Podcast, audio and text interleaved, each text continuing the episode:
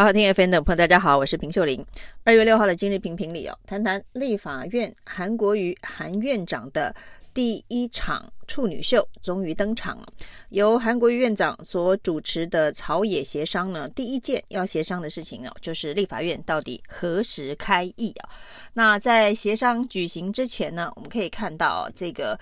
各个党团都有不同的意见呢，好像也已经剑拔弩张，火药味十足。民众党呢，黄国昌总招率先说，这个当然是应该要越早开议越好。他甚至认为应该是二月六号，这个星期二就开议啊，过年前就该开议啊，不然呢，最晚他说能接受的底线呢是二月十六，也就是呢百工百业开工的这个日子哦，黄国昌说，百工百业都已经开工了，为何立法院还没开工哦？所以他本来说这个底线就是二月十六哦。那这个蓝绿的党团呢，则认为啊，以过去的惯例来看呢，二月二十三是比较合理的这个日子哦。那甚至呢，这个柯建铭说，在这个选举立法院龙头选举的当天呢，他也跟傅昆萁啊讨论。那蓝绿都认为二月二十三比较适当哦。那由于现在绿白的电话门事件延烧，大家对于彼此之间的互信可以说是非常的不足哦。所以当柯建铭说，哎，已经跟傅昆奇讨论过，二月二十三是最适合的日期哦。傅昆奇还居然立刻否认哦，说他没有跟这个柯建铭哦这个讨论。有共识啊，他们当时只是闲聊了一句啊，翻了一下日历，说二月二十三是一个可以的日子哦，他没有跟柯建铭有这个共识哦，一个非常简单的开议日期啊，这个傅昆萁的敏感神经警铃大作，当然是因为绿白的电话门，以及呢，现在谁跟谁啊能够谈合作吗？那会不会被认为是背弃跟敌营合作？那所以呢，傅昆萁撇得相当的干净哦。那他还说，这个二月六号也可以，二月十六号也可以哦。国民党都完全可以配合，就算是今天就开会哦，也可以哦。傅昆萁的弹性非常的大，而且呢，这个总招看来是呃一言九鼎啊，话最也敢当哦。在这个立法院的龙头战打得非常漂亮之后，傅昆萁应该是已经完全的收服了国民党团五十二个立委的心啊，所以呢，傅昆萁喊话，其他人应该都会乖乖的配合哦。所以傅昆萁呢，可以喊到二月六号黄国昌的版本哦，国民党也能接受，大家也觉得非常的匪夷所思啊。那但是呢，在这一个韩国瑜的协调之下，那看起来。在二月二十三号跟二月六号中间呢，做一个折中案，最后的黄国昌也主动的退让，不再坚持二月十六。那二月六号既然大家都觉得不可行，那二月十六呢，因为也会有议事人员必须要在过年后，呃，立刻上班准备相关的文件的时间的压力哦，那也不好意思让他们加班，于是黄国昌呢也退让了。那最后由韩国瑜来宣布，那二月二十号。是开议日哦，那接下来的这个这是礼拜二啊，那接下来的礼拜五二月二十三号跟再下个礼拜二，那是一次会哦，所以二月二十号就是开议日，由行政院来进行施政报告。那在韩国瑜拍板之后，各方这个欣然同意，于是呢，这个朝野协商。非常顺利的结束哦，那可以看得出来呢，韩国瑜在这一个第一场的这个院长协调秀，扮演了非常称职的角色，而且各党团的总召干部通通给韩院长面子哦，所以呢，整个事情非常顺利的决定哦。那开议这件事情，时间这个事情啊，是所有未来的争议当中，呃，最小的事情啊。那最小的事情大家都如临大敌哦，所以未来的每一场协商，每一个法案，恐怕呢。都会让大家战战兢兢，不晓得会发生什么样子的一个状况哦。那不过呢，可以看得出来哦，这个二月十六号开议，黄国昌本来的底线，对于民进党来讲呢，已经出动了一些呃立委不满的炮轰哦，说这个民众党想要形塑的是只有这个黄国昌，只有民众党是非常努力工作，嗡嗡嗡的，那其他的立委都在鬼混。这样子的一个形象啊，那这件事情呢，这个是 沽名钓誉啊。那这个包括了民进党的不分区立委洪申翰就跳出来说，这个立委啊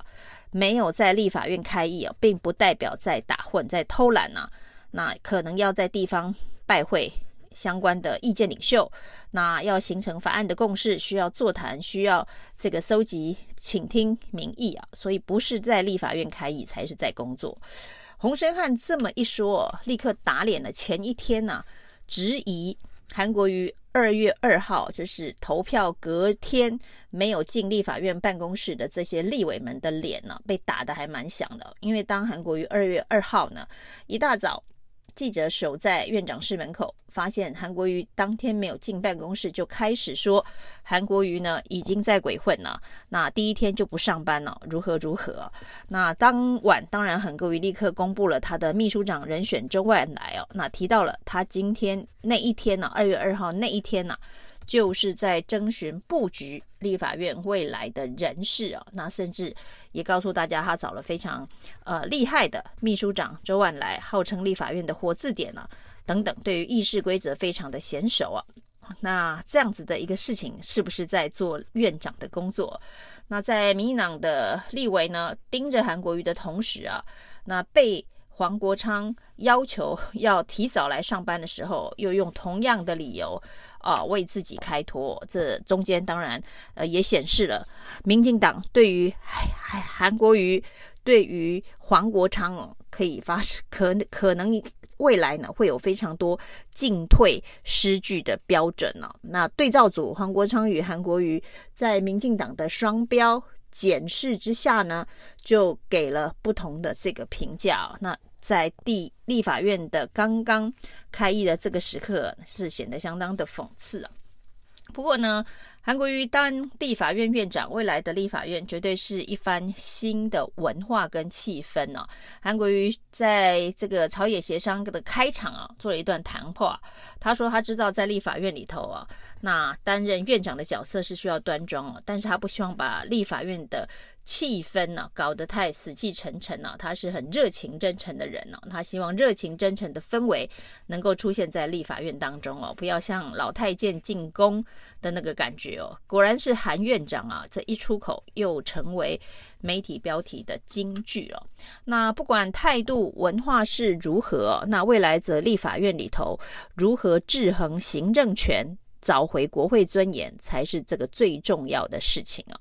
那怎么样子办到这个韩国瑜跟这个柯建铭之间呢？在投票日的当天，据说在议场后有一番交心谈话。那这番的交心谈话呢，双方用“我懂，我懂”呃来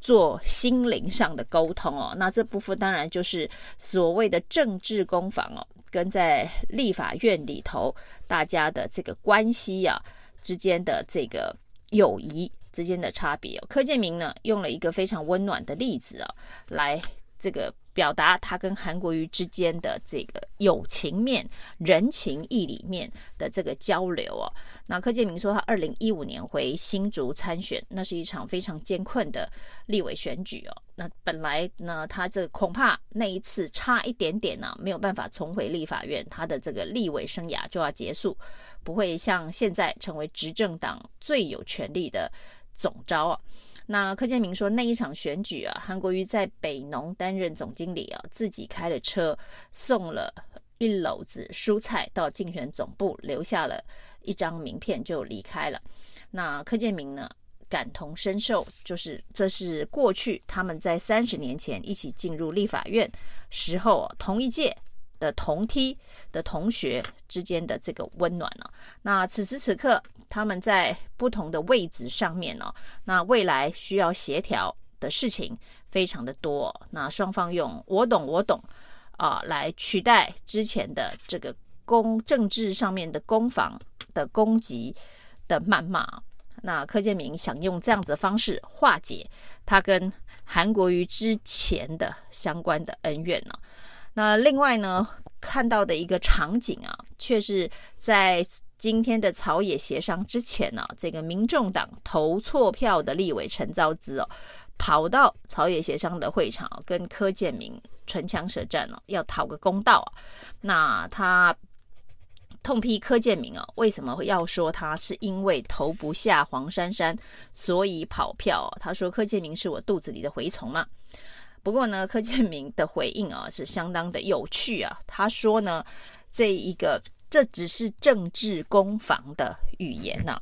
那如果这样子陈昭姿要计较的话，那全台湾有好几百万的人，陈昭姿都得去跟他们计较，因为大家都在猜陈昭姿呢是不是呃投不下黄珊珊，所以跑票。所以柯建铭把他自己当成了一个政论的名嘴啊，他忘了他当时的角色是在这个主席台上面裁决陈昭姿这一张选票是有效还是无效。所以，对于柯建铭来讲，对于民进党来讲哦，这个要攻击政敌的时候，政治攻防哦，可以变成无厘头、没有证据的酸民哦，胡乱说一通哦，那这就是政治攻防哦。那在